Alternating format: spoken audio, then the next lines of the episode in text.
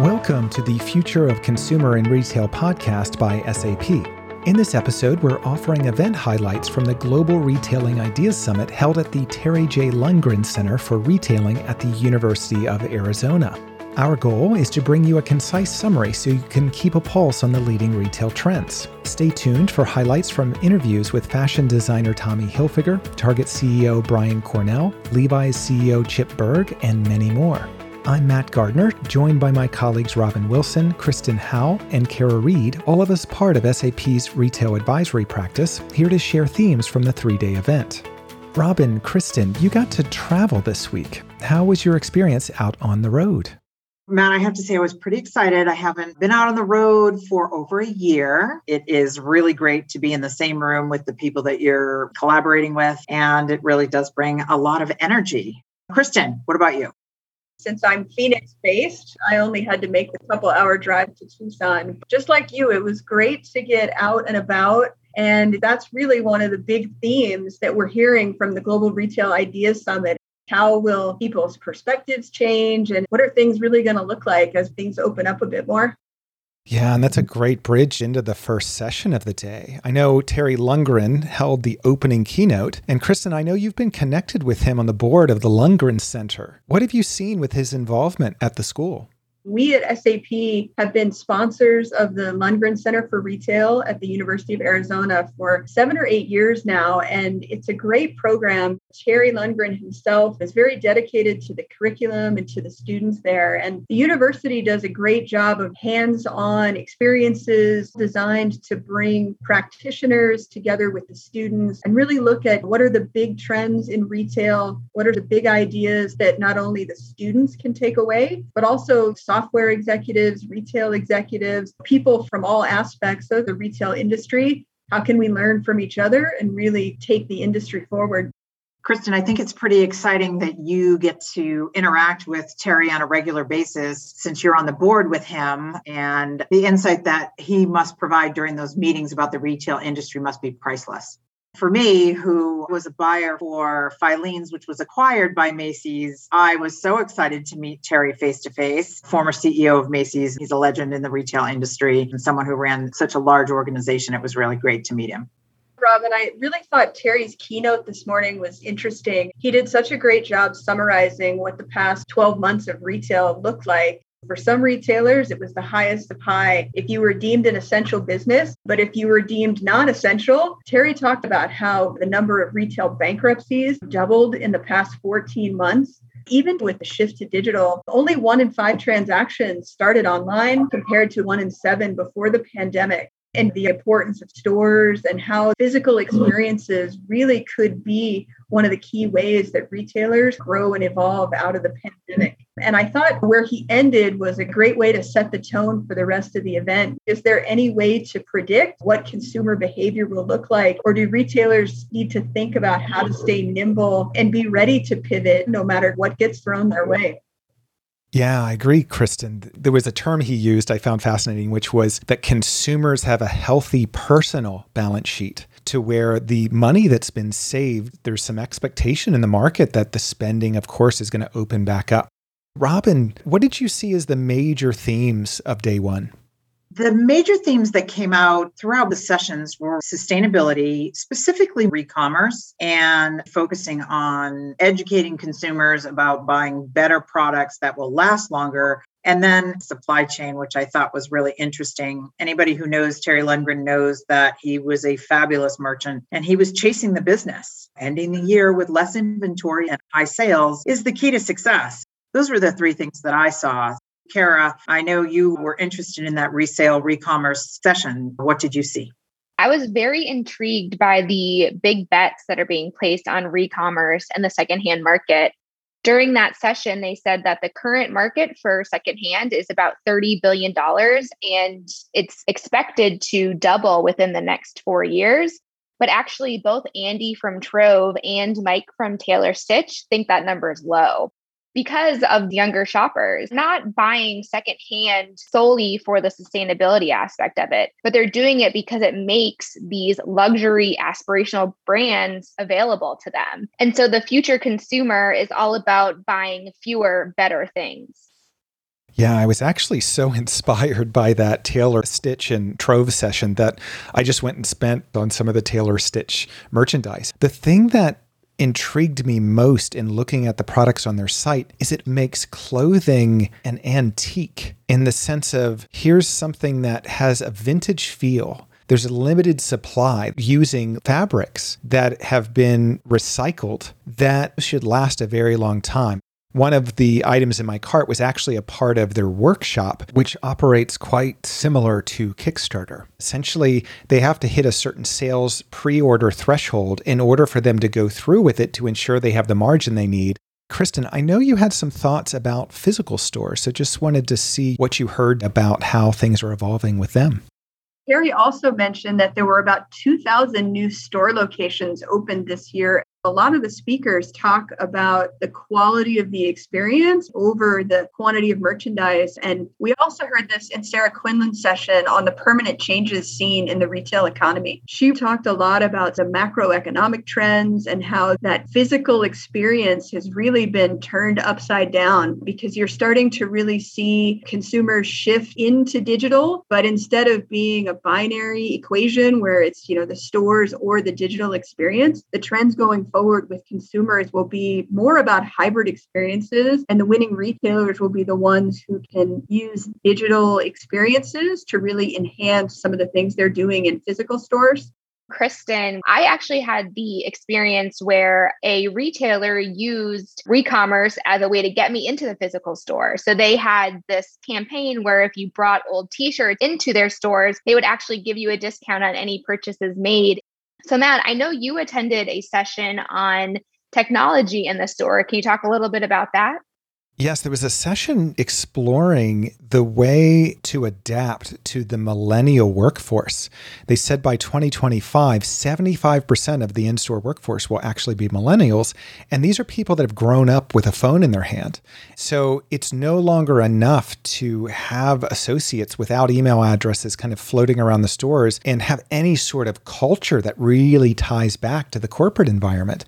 So there's been companies that have been pioneering technology that allows for a community to form on the devices of the individual people. So as a new store associate, you can actually download an app just to your phone and they've made it so good that it's an 80% adoption rate. I thought it was really interesting that it has to be mobile first and that having dedicated devices and kiosks just isn't good enough anymore.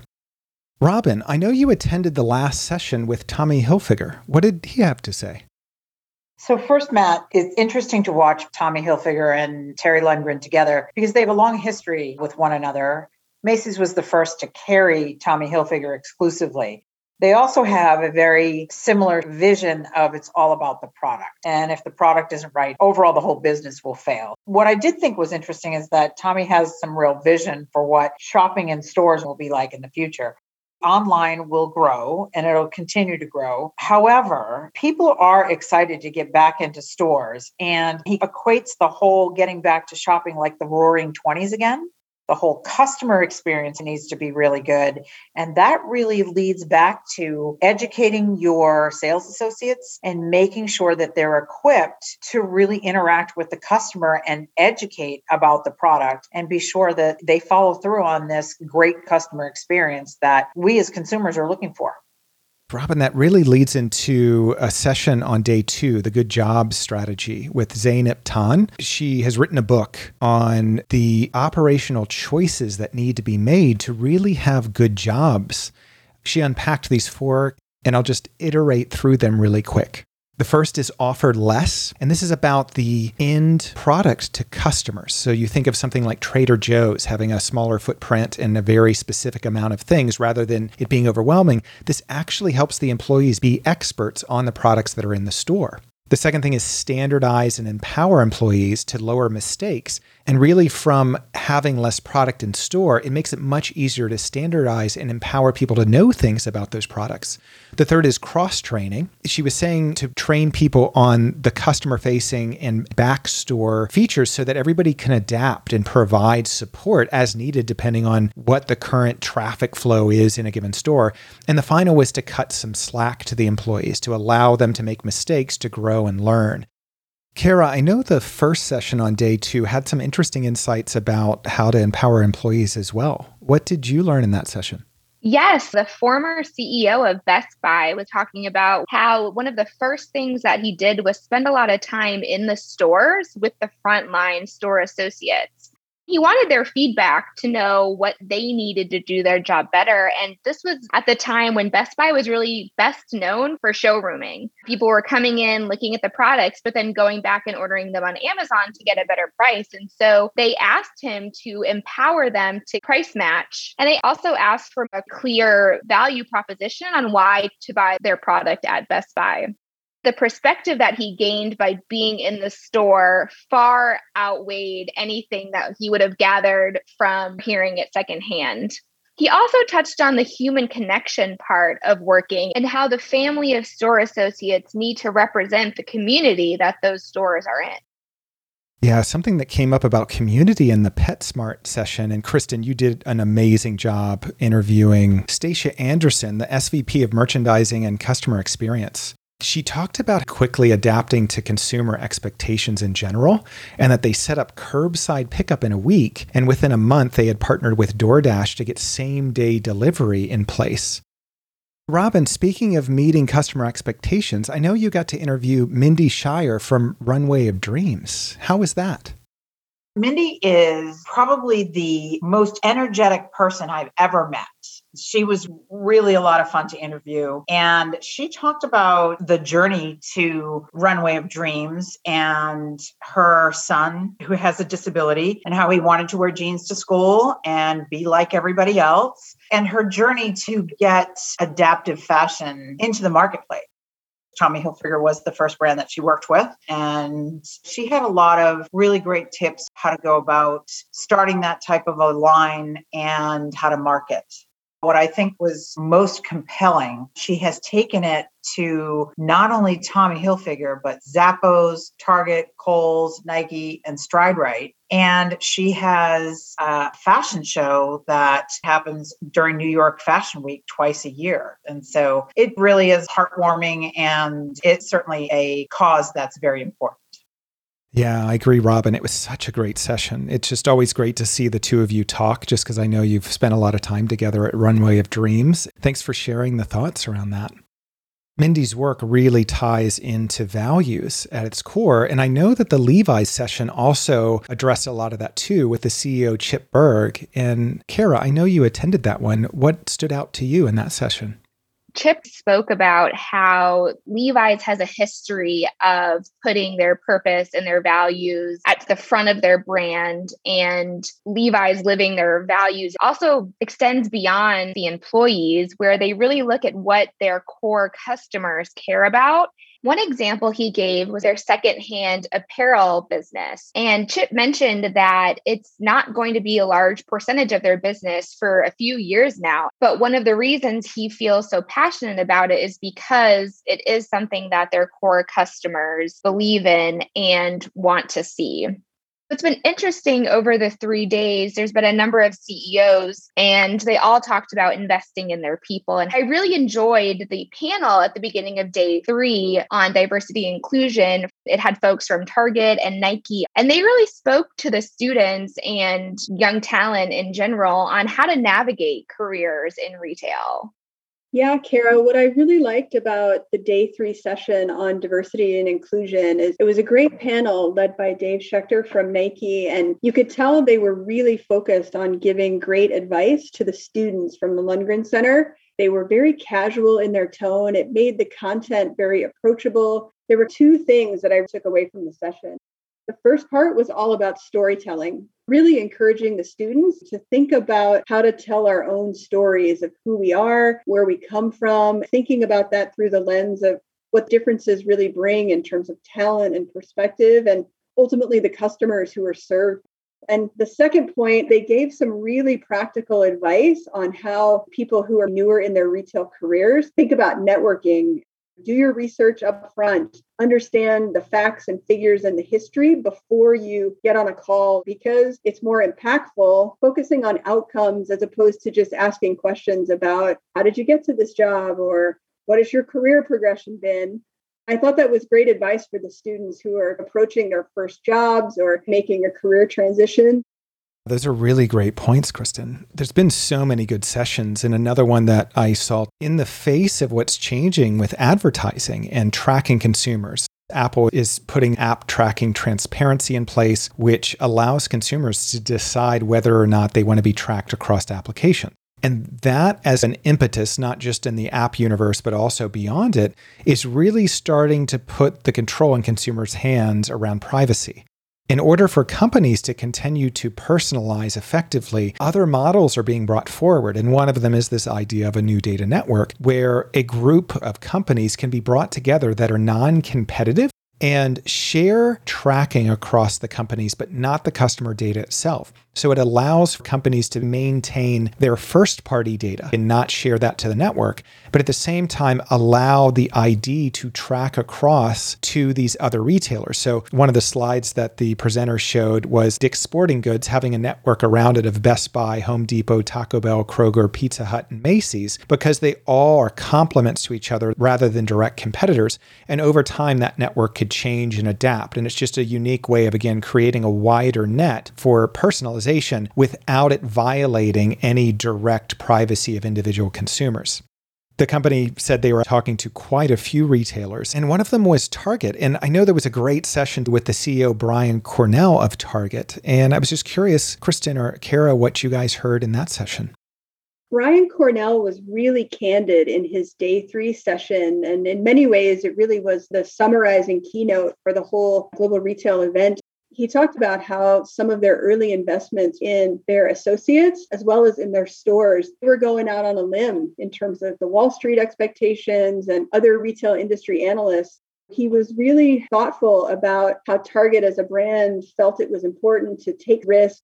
Target saw the trends with consumers changing even before the pandemic accelerated them already investing in buy online, pick up in store, uh, a number of different digital initiatives they really set themselves up being able to capitalize on the shifts in consumer behavior that we saw with the pandemic, even years before, as part of their overarching strategy.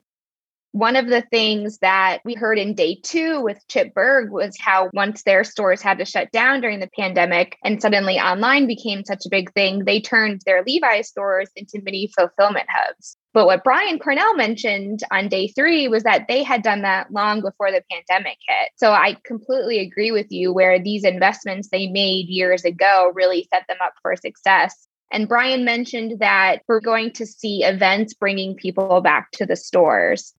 Yeah, Kara, I think that bridges perfectly into just themes of the overall event. So maybe we can each say one thing. What's the big thing that stood out to each of us throughout these three days at the event?